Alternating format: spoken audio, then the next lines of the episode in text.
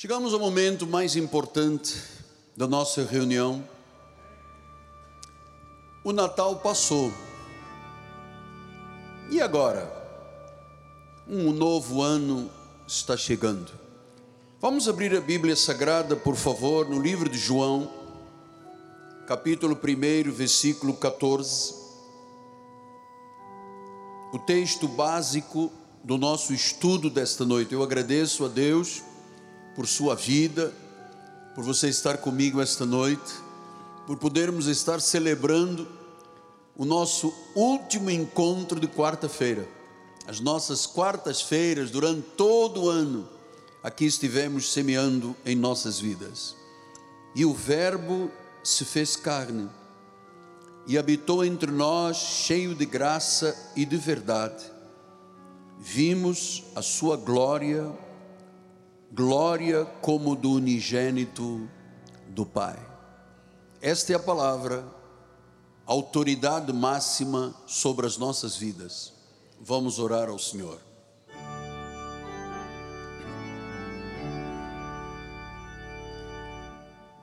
Senhor Jesus Cristo, aqui está a tua noiva, aqui estão os fiéis aqueles que dizem Jesus Cristo é o meu Senhor e que vivem segundo o modelo da palavra, a palavra sagrada, a palavra que não retorna vazia, a palavra que é viva, que é eficaz, é cortante como uma espada de dois gumes, a palavra que penetra e vai ao nosso coração, as intenções do coração.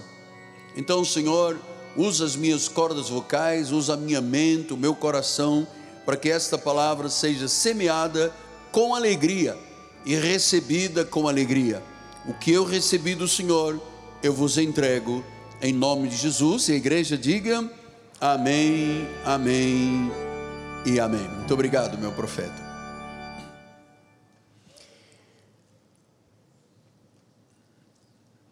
Meus amados, irmãos em Cristo Jesus, família bendita, povo escolhido, separado por Deus, aqueles que em amor Ele predestinou para a glória da salvação, aqueles que são testemunhas de Jesus nesta terra, meus filhinhos na fé.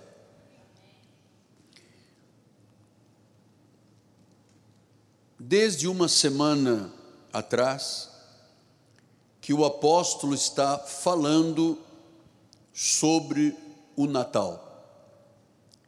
Nós vimos aqui, há oito dias atrás, no dia de Natal, os paradoxos que existem na questão do Natal e que a nossa sociedade vive algo místico apenas. O que é verdade, o que é cristianismo, é aquilo que está revelado na palavra. Se os senhores tiverem a mente um pouquinho aguçada nesta questão, vão perceber que o, a mentalidade do Natal para as pessoas que não têm Jesus e não conhecem a verdade é uma mentalidade carnavalesca. Porque é, parece que existe uma mentalidade carnavalesca. Vejam senhores que a humildade do estábulo é trocada pela riqueza deste período. A quietude de Belém, onde Jesus nasceu, é trocada, é diferente do barulho dos shoppings. A a seriedade da encarnação de Jesus é vista na nossa sociedade apenas com luzes, árvores de Natal e estrelinhas. Isto é um espírito de confusão. Porque na realidade, quem criou esse espírito carnavalesco de Natal com o Papai Noel, eu creio que foi o inimigo das nossas almas. Para afastar o mundo da verdade de Jesus. Criou-se então uma coisa mito. aquela, aquele Papai Noel, aquele elfo vestido de vermelho, que vem com um trenó com renas voadoras, que se querem se confundir com os anjos de Deus, o espírito comercial que é diferente dos verdadeiros e sóbrios filhos de Deus. Papai Noel nunca existiu. Papai Noel é mito. Papai Noel não entra pela chaminé e deixa presentes. Não existe isso aqui. Então, nesta última quarta-feira, eu gostaria de ir um pouco ainda mais fundo com as questões sobre Jesus e a sua vinda ao mundo, porque nós acabamos de ler em João 1,14: vimos a sua glória, a glória como unigênito do Pai, o Verbo se fez carne. Então, isto é o primeiro entendimento que eu quero que vocês tenham esta noite, para o resto da vida o Senhor saiu de sua posição soberana para se fazer carne. Diz em João 6,62: Que será, pois, se virdes o filho do homem subir para o lugar onde primeiro estava? Ele estava no trono ele desceu, ele se fez carne. Significa que ele é o único soberano e o único que tem que ser adorado. O Verbo se fez carne. Ele não é o Papai Noel. Papai Noel não merece nenhuma honra. Papai Noel é divino. Papai Noel não é santo. Papai Noel não estava no trono. Papai Noel não é Deus. Jesus é Deus. Papai Noel não é o Criador do céu e da terra. Papai Noel não é o Deus Pai. Ele não merece lugar de exaltação no nosso coração. Ele não está entronizado na sua igreja. Ele não é o Deus triuno. Então, período de Natal é um período de caos e de confusão. Isto por gerações sobre um mito que nunca existiu, quando na realidade a igreja de Jesus e o povo de Deus devem celebrar o nascimento de Jesus segundo o ensino da palavra. Então, nós precisamos de saber como o apóstolo Paulo se referiu a isto em Filipenses 2:5. Ele diz assim: "Tendo em vós o mesmo sentimento que houve também em Cristo Jesus." Agora nós vamos ver o significado do Verbo se fez carne. Isto sim é o conhecimento sobre Cristo. Ele diz no versículo 6: Ele, subsistindo em forma de Deus, não julgou como usurpação ser igual a Deus. Ou seja, ele veio como filho, na manifestação de filho. Ele não usurpou ser Deus. Ou seja, a humildade de Jesus foi tão grande no seu ministério terreno que diz que ele substituiu, ele era Deus, mas não queria ser igual a Deus. Isto é um mistério, amado. Porque ele estava nos dias da sua carne como filho de Deus. Versículo número 7. Antes a si mesmo se esvaziou. Ele assumiu a forma de servo, tornando-se em semelhança de homens. Ele foi reconhecido em figura humana, ele foi reconhecido numa forma de servo, na semelhança de homem, porque ele era 100% Deus e 100% homem. Versículo número 8 diz: A si mesmo se humilhou, tornando-se obediente até a morte, a morte da cruz. Versículo número 9: Pelo que também Deus o exaltou sobremaneira e lhe deu o nome que está acima de todo nome.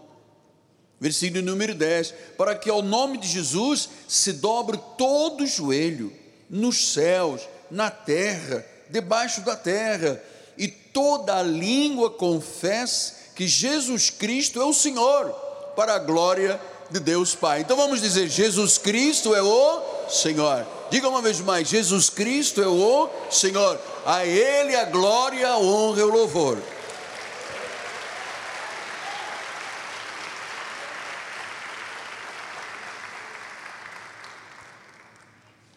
Jesus é Deus. Jesus é o Senhor. Esta é a verdadeira mensagem do Natal. Jesus Cristo é Deus e Senhor. Ele é a majestade, ele é magnífico, ele é justo, ele é santo. Isto é uma joia pura, isto é uma beleza profunda. Isto vai além da compreensão humana. Nós estamos aqui falando do Espírito Santo dizendo à igreja: olha, faço-lhe entender que Jesus é Deus. Amado, isto é, isto é uma beleza, isto é puro, isto é profundo. Quando você tem um coração totalmente em Jesus, a sua mente totalmente em Jesus, a sua vida totalmente em Jesus. Ele veio à terra, ele morreu, ele foi sepultado, ele foi assunto aos céus, ele retornou à glória, e esta é a verdade teológica sobre Jesus e o Natal. A revelação que as Escrituras sagradas nos fazem.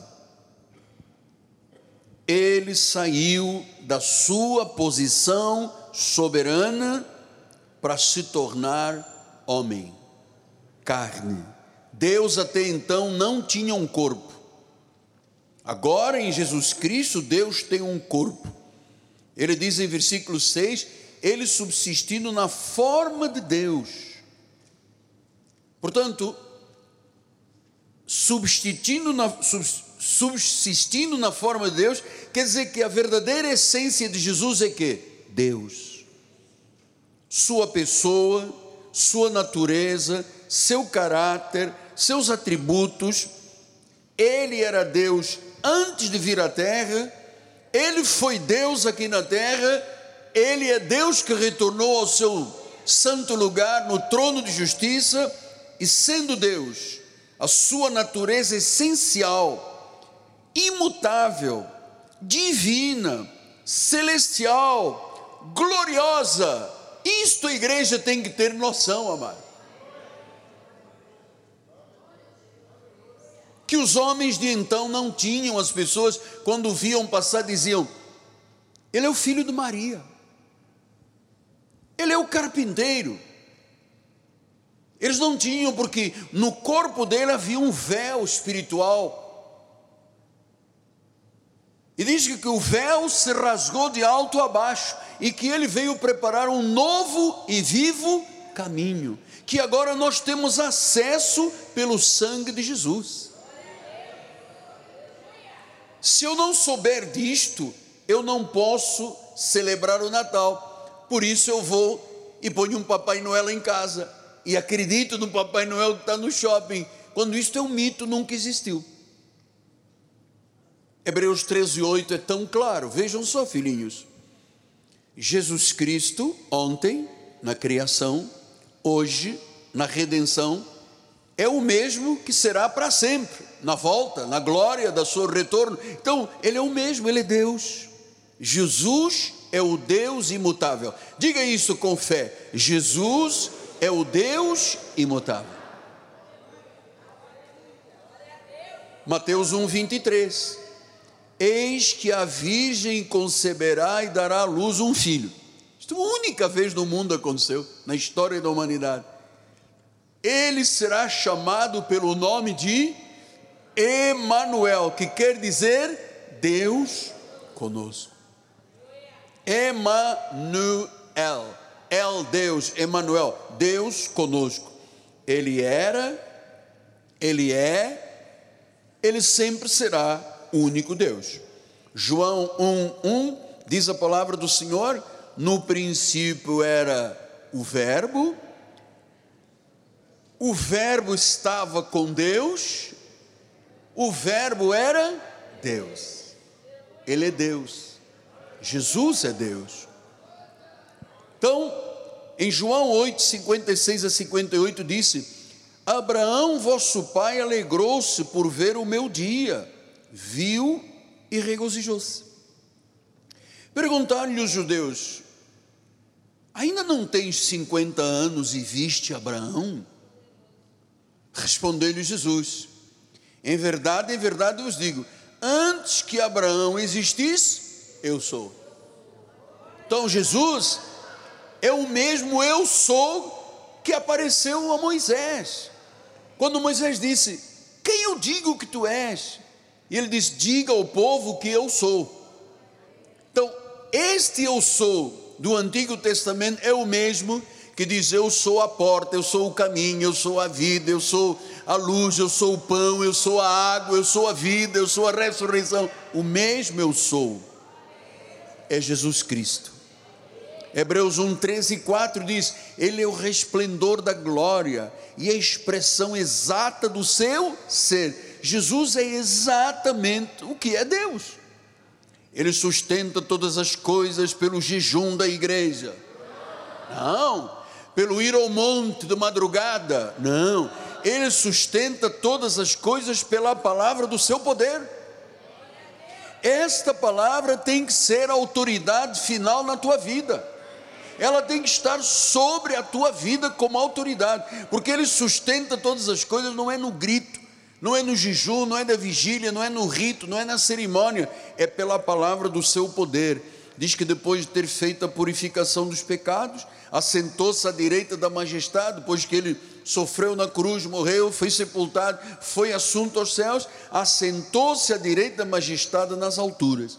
Versículo número 4: tendo se tornado tão superior aos anjos, quanto herdou mais excelente nome do que eles. Qual é este nome excelente? Jesus. Qual é esse nome excelente? Jesus. Jesus é o nome do único Deus. Colossenses 1,15 explica: Este é a imagem do Deus invisível. Portanto, o Deus que não se via, agora passou a se ver em Cristo Jesus. Ele é a imagem do Deus invisível. Ele é o primogênito de toda a criação. É o primeiro, antes de toda a criação, o eu sou já existia. Ele é o princípio, ele é o fim. Ele é o alfa, ele é o ômega. Ele é o Deus vivo. Então é assim a pessoa de Jesus. Por isso que volta em Filipenses 2,6, ele subsistindo na forma de Deus, ou seja, ele existia com a forma de Deus. Paulo está dizendo, ele tinha todos os atributos e virtudes de Deus, todos.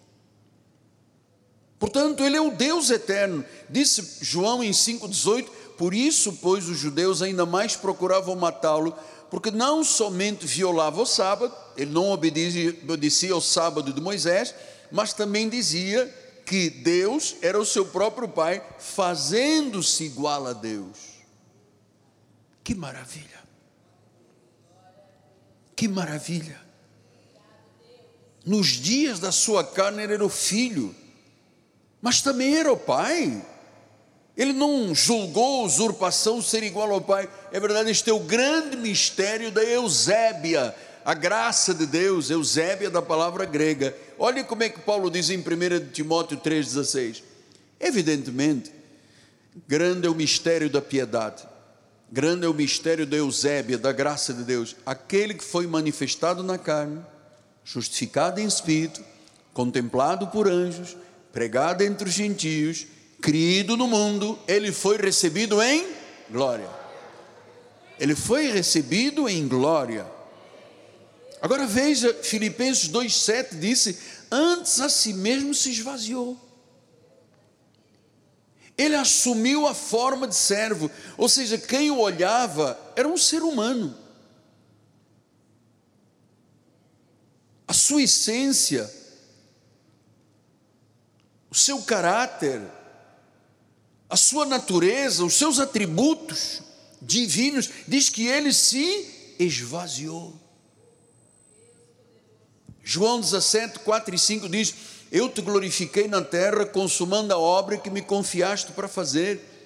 E agora glorifica-me, ó Pai, contigo mesmo, com a glória que eu tive junto de ti antes que houvesse mundo.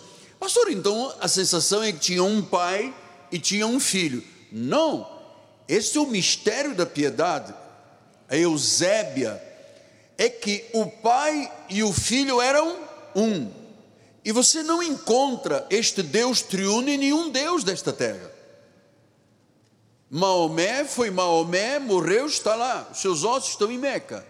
Buda é Buda, os ossos estão lá em, no cemitério no Japão ou na China.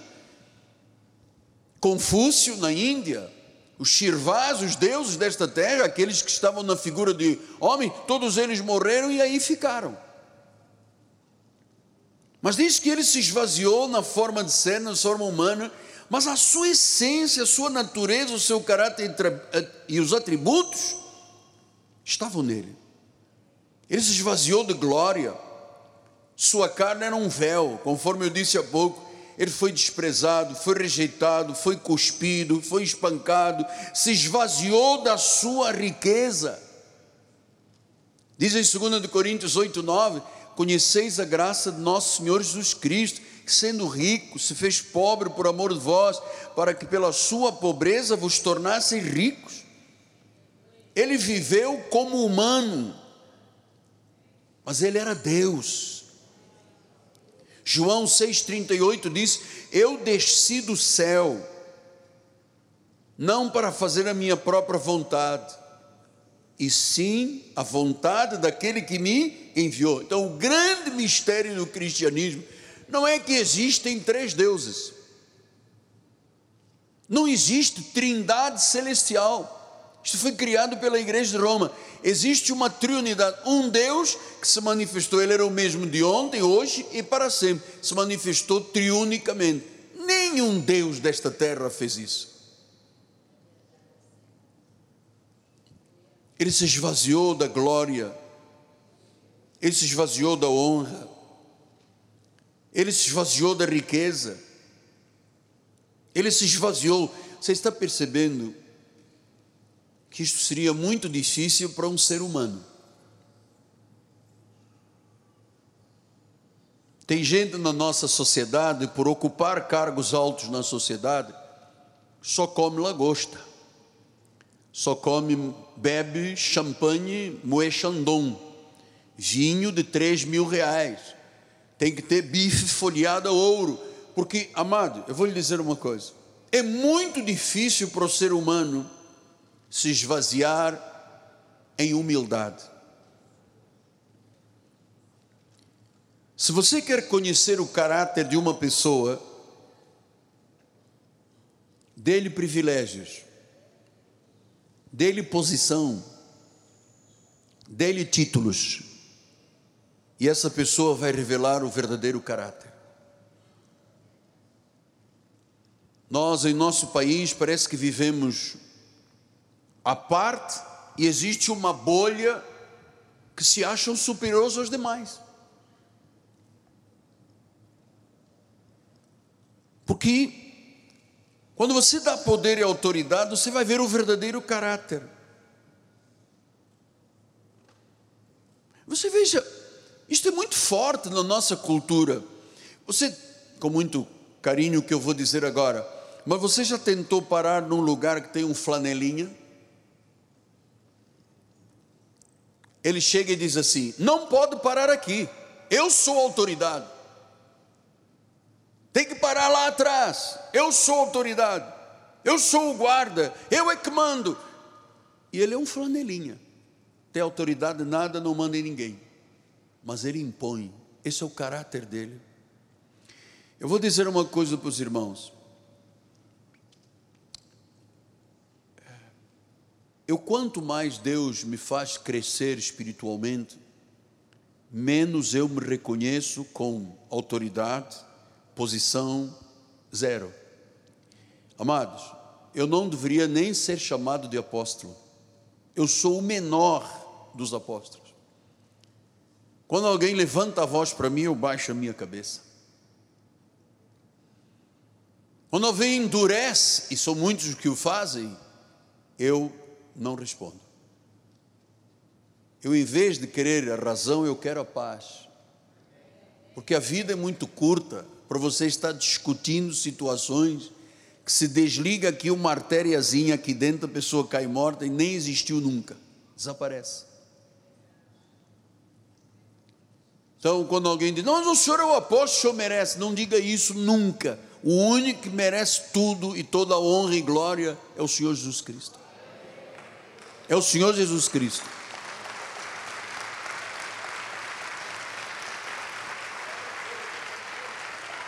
Eu me recordo alguns anos atrás, eu cheguei de manhã cedo e parei o meu carro, não parava ainda aqui na entrada, parava lá atrás, e tinha uns riscos no chão, você vai ver os pátios, e eu pisei num dos riscos. Chegou o irmão, que era responsável pelo pátio, chegou com voz alta, mandou-me baixar o vídeo assim: tira o carro daí e empurra para lá. Eu falei, amado, eu sou pastor da igreja. Não quero saber se é o pastor, eu é que mando aqui. Eu, opa, entrei, avancei, tá bom assim, irmão? Ele, tá bom, agora pode sair. Eu, glória a Deus. Saí, eu disse, vou lá dentro passar uma água gelada no rosto, escapei de levar um tapa na cara aí porque manda nos riscos. Amado, se o homem soubesse como a vida é curta, a humildade faz bem à alma. Às vezes a pessoa acha que é alguma coisa e não é nada. Apesar de vivermos numa sociedade que existe um grupo que é superior a todo mundo. Nós somos de quinta qualidade e eles são de primeira. Humilhando o povo. Então, veja, Jesus, o rei, ele retira a sua coroa, ele retira o seu manto majestoso, ele se faz homem para vir salvar o que se havia perdido. Ele veio para destruir as obras de Satanás. Ele veio para pôr o cativo em liberdade. Ele veio dar vista ao cego, ouvidos ao surdo, língua ao mudo. Ele veio nos tirar das garras de Satanás para os seus braços, da morte para a vida, da ira para a graça, da escuridão e das trevas para esta maravilhosa luz. Isto é parte da história que não é contada no Natal. Que Jesus assumiu a forma de servo, ou seja, ele encarnou, ele se tornou carne. Ele se tornou um servo, o servo do Senhor. Ele disse: Eu não vim para servir. Aliás, eu não vim para ser servido, eu vim para servir. Olha em Lucas 22, 27, diz isso: Pois qual é o maior? Quem está à mesa ou quem serve? Porventura, não é quem está à mesa, pois no meio de vós, eu sou como quem serve. Isto é maravilhoso. Precisamos de humildade, amados. Não importa se a pessoa mora num lugar humilde ou mora num triplex. Precisamos ser humildes. Não adianta a carne querer prevalecer, porque o homem é pó. Ele diz que nasce como uma flor de manhã, vem o sol, queima, o vento da tarde leva. Quantos irmãos estiveram aqui conosco durante o ano e não estão mais? Todos nós passaremos e nós temos que eh, Amado, tem que aproveitar cada segundo da sua vida para viver o melhor plano de vida que existe, que é isso que a Bíblia ensina. Ensina a amar, ensina a perdoar, ensina a ser generoso, ensina a ser uma boa esposa, um bom marido, um bom pastor, uma boa ovelha. É isso que nós temos um chamado. Diz: Eu sou como quem serve. Ontem eu conversava com funcionários da igreja e um deles disse: Mas o senhor é o patrão? Eu disse: Nunca fui. Eu sou amigo. E dou graças a Deus porque a história desta igreja é feita por pastores, presbíteros, bispos, ah, pastoras, diáconos, o povo, os voluntários, os que servem ao ministério. Eu sozinho não seria ninguém. Somos um exército. Comandante não faz nada sozinho. Ele pode dar instruções, que é o que eu faço aqui, mas a guerra é nossa, mano. Então, o tempo que Jesus viveu, ele viveu em total submissão à vontade de Deus. Ele veio para nos servir. E olha, ele veio para servir nas nossas mais profundas necessidades. Eu estou dizendo desde a outra semana, é como você pegar um bolo e tirar de uma forma. Se o bolo tem aquelas ondinhas, não adianta pegar um pudim e tentar colocar numa forma de ondas, não encaixa, não encaixa. Nós temos todos uma forma aqui, chama-se o nosso coração, e só Deus tem a forma exata para preencher todas as nossas necessidades, sejam elas pessoais, emocionais, familiares. Amado, só Jesus tem uma obra completa para a nossa vida. Então nós não podemos ser céticos, imaginar que podemos viver sem Jesus. Ele disse: sem mim nada podeis fazer. Por que essa dependência que eu tenho de Deus? Porque eu não poderia ser de outra forma. Mas, mas por que o Senhor depende tanto da Bíblia? Amados, de quem eu dependeria se é Ele que tem as palavras da vida eterna? Diz que se eu vou para o fundo do mar, Ele está. Se eu subo com asas da alvorada, Ele está. Se eu vou para o deserto, Ele está. Se eu vou para o caminho, Ele está. Para onde fugiremos da Sua presença? Se Ele é onipotente, onipresente, onisciente. Filipenses 2,8 diz que ele se esvaziou, ele se humilhou, ele foi obediente até a morte morte de cruz. Ele carregou os nossos pecados, nossas doenças, enfermidades, a ira que constava contra nós, a condenação, o castigo, o juízo. Ele não morreu por mim e por você, ele morreu no nosso lugar. Ele se humilhou até a morte, a morte da cruz, a morte maldita da cruz. Eu estava lendo a respeito dessa morte da cruz, e um comentarista disse: quem morre numa cruz, morre mil mortes, tal a intensidade do sofrimento mil mortes. Agostinho, um dos pais da igreja, disse: O Criador do homem tornou-se homem. Para aquela pessoa que tem fome e sede de justiça, ele trouxe luz e o pão da vida. Para quem está em trevas, ele clareou as trevas, ele fez dia. Ele é o juiz dos vivos e dos mortos. Ele foi julgado, foi levado a julgamento como cordeiro, foi condenado pelos injustos, foi moído pelas nossas transgressões, foi ferido para que nós fôssemos curados. Ele nos deu sua vida, ele morreu para que tivéssemos vida, ele nos libertou do pecado e da morte. Ele suportou o castigo em nosso lugar. Ele foi obediente até a morte. Ele morreu pelos meus pecados e os seus pecados, ele pagou o preço, ele foi a propiciação, ele fez tudo isto em nosso lugar. Disse Paulo em Gálatas 3,13: diz: Cristo nos resgatou da maldição da lei, do castigo, das cerimônias, dos ritos, dos jejuns, ele nos resgatou do pago preço, cuidar do demônio, tudo é mal, tudo é castigo, tudo é pecado. Ele nos livrou disso. Ele se fez maldição fazendo-se Ele próprio maldição em nosso lugar. Não foi por nós. Quem merecia estar lá na cruz era o Miguel Ângelo, era você, éramos nós. Em nosso lugar. Cristo é Deus. Ele é o Senhor da glória. Filipenses 2, 9 a 11, ele disse: Pelo que também Deus o exaltou, sobremaneira ele deu um nome que está acima de todo nome, para que é o nome de Jesus, aleluia, aleluia. Todo joelho se dobre, nos céus e na terra e debaixo da terra, e toda língua confesse que Jesus Cristo é o Senhor, para a glória do Deus Pai, toda língua, Jesus Cristo é o Senhor. Então, Jesus Cristo é o Senhor, diga por favor uma vez mais: Jesus Cristo é o Senhor. Ele foi exaltado, ele está sentado à destra do Deus Pai.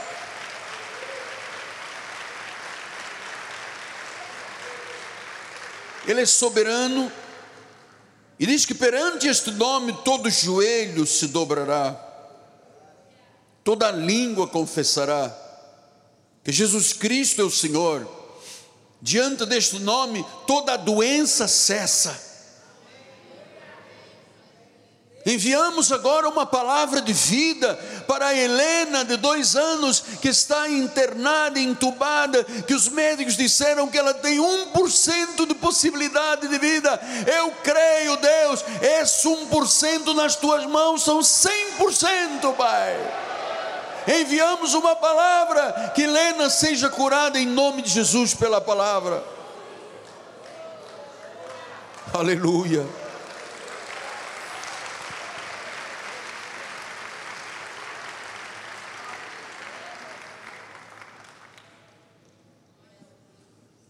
Pastor, o que, é que acontece com aqueles que o negam?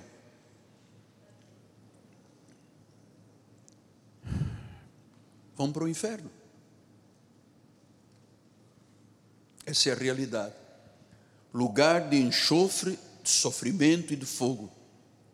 Sofrimento eterno.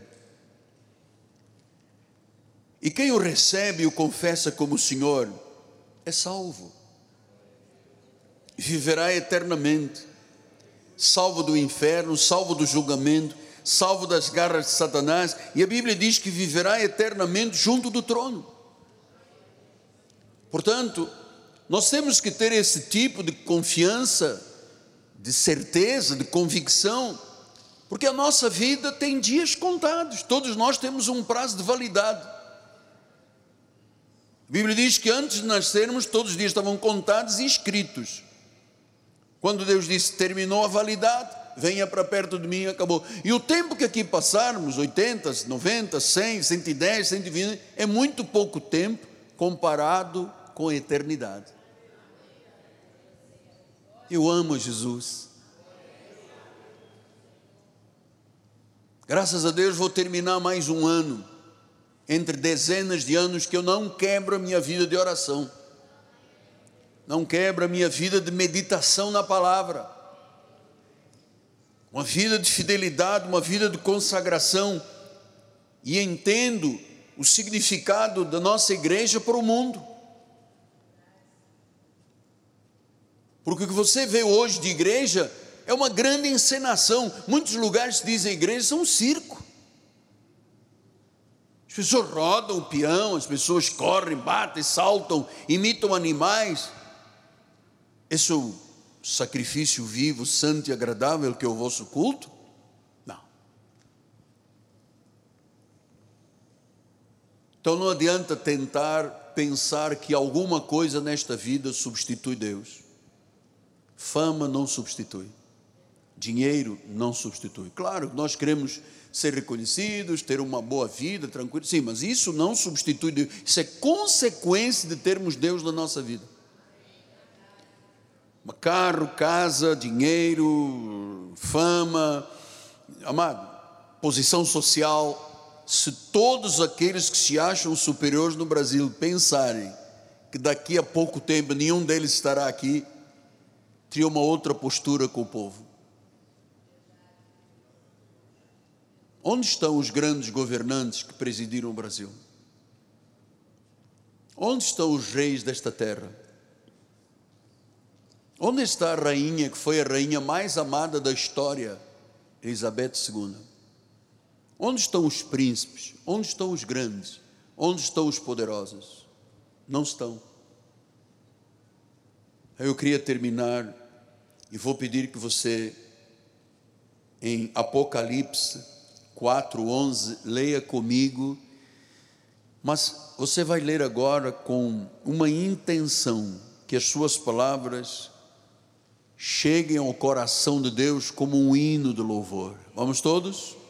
Tu és digno, Senhor e Deus nosso, de receber a glória, a honra, o poder, porque todas as coisas tu criaste, sim, por causa da tua vontade vieram a existir e foram criadas, inclusive cada um de nós e esta igreja. Existimos para Deus. Para a glória de Deus. Para a glória de Deus, amado, receba isso no fundo do seu coração. Não existimos por mais nada a não ser para a glória de Deus. Ele é pai, ele sabe dar boas coisas aos seus filhos, eu não tenho que me preocupar com o que beber, com o que vestir, com a insegurança do nosso país, com os problemas que podem advir. Eu creio num Deus justo, verdadeiro, protetor, abençoador, Pai, que me cobre com as suas asas. Eu estou à sombra do Onipotente, eu descanso à sombra do Onipotente. Eu estou nessa intimidade com Deus. Bem-aventurado aquele que ama Deus desta forma. Bem-aventurado aquele que tem Jesus como Senhor e Salvador. Assim seja, assim disse o Senhor.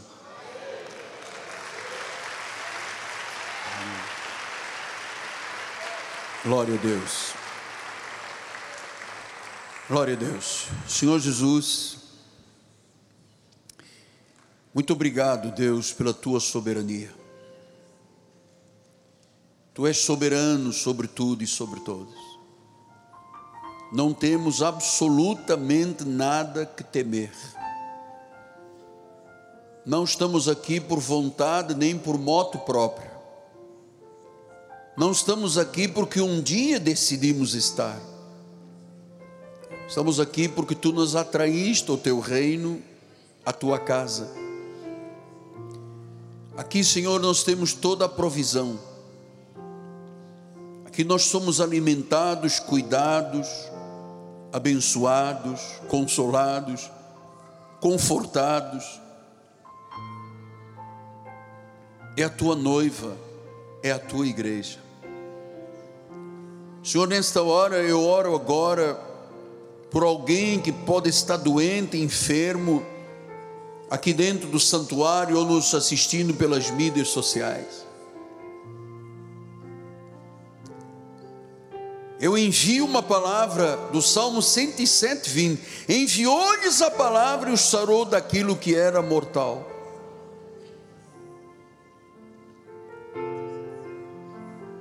Essa palavra está correndo, Deus. Ela não voltará vazia.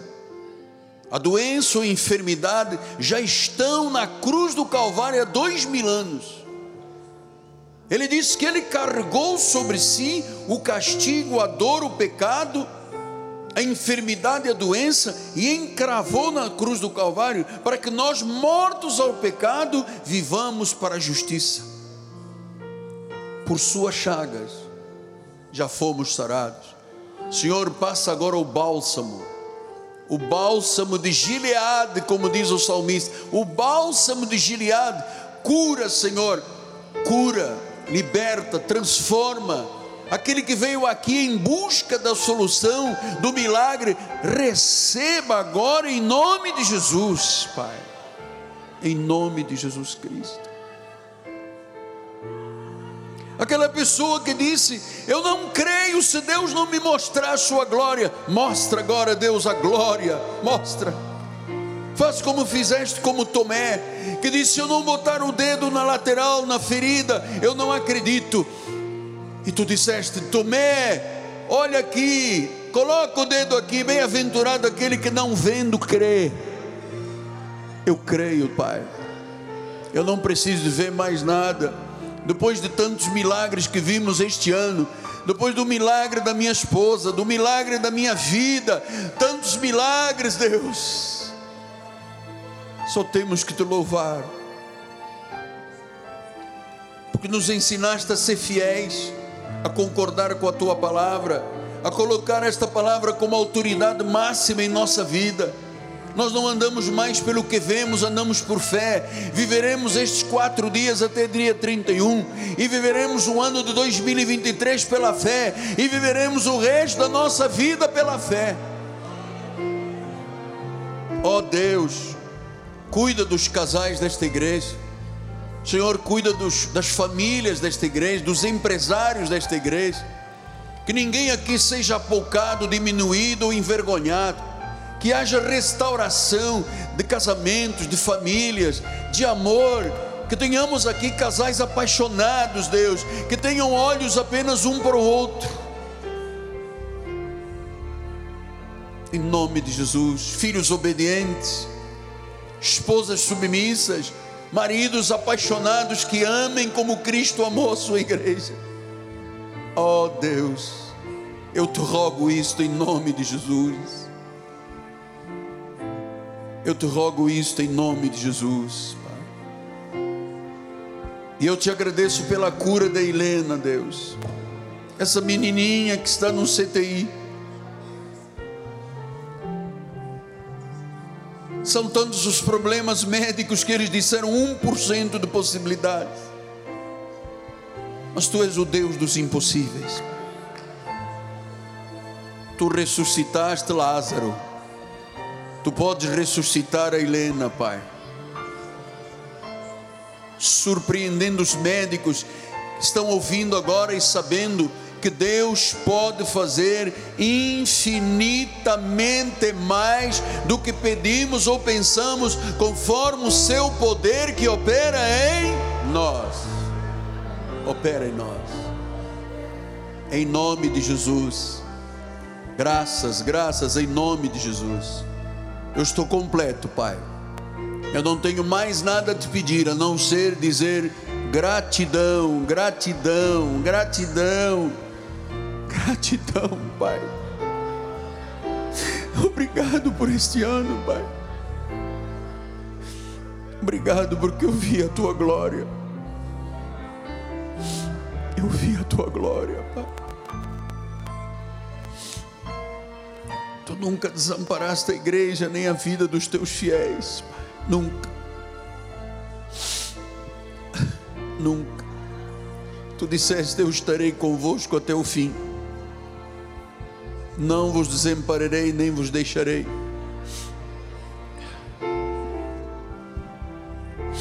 Graças a Deus que a nossa igreja não tem órfãos. Temos um Pai que nos ama com amor eterno. Um Pai que nos ama com amor eterno. Em nome de Jesus.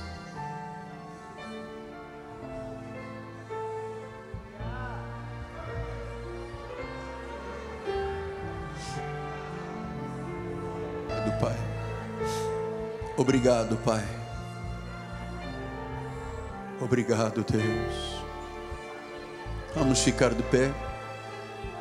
Nossa Bispa Nacional vai dar a bênção final. Depois, quem puder ficar mais um minutinho, nós vamos cantar Deus é soberano.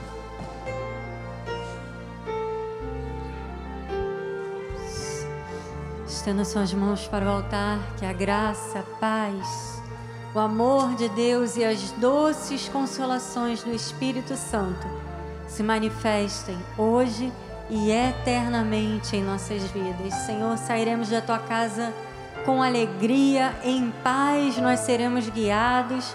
Pedimos que o Senhor envie anjos que ministrem em nosso favor, que nos guardem, que nos livrem de todo o mal e que todos nós cheguemos nos nossos lares em perfeita vitória para a glória do Senhor, em nome de Jesus. Amém, amém e amém.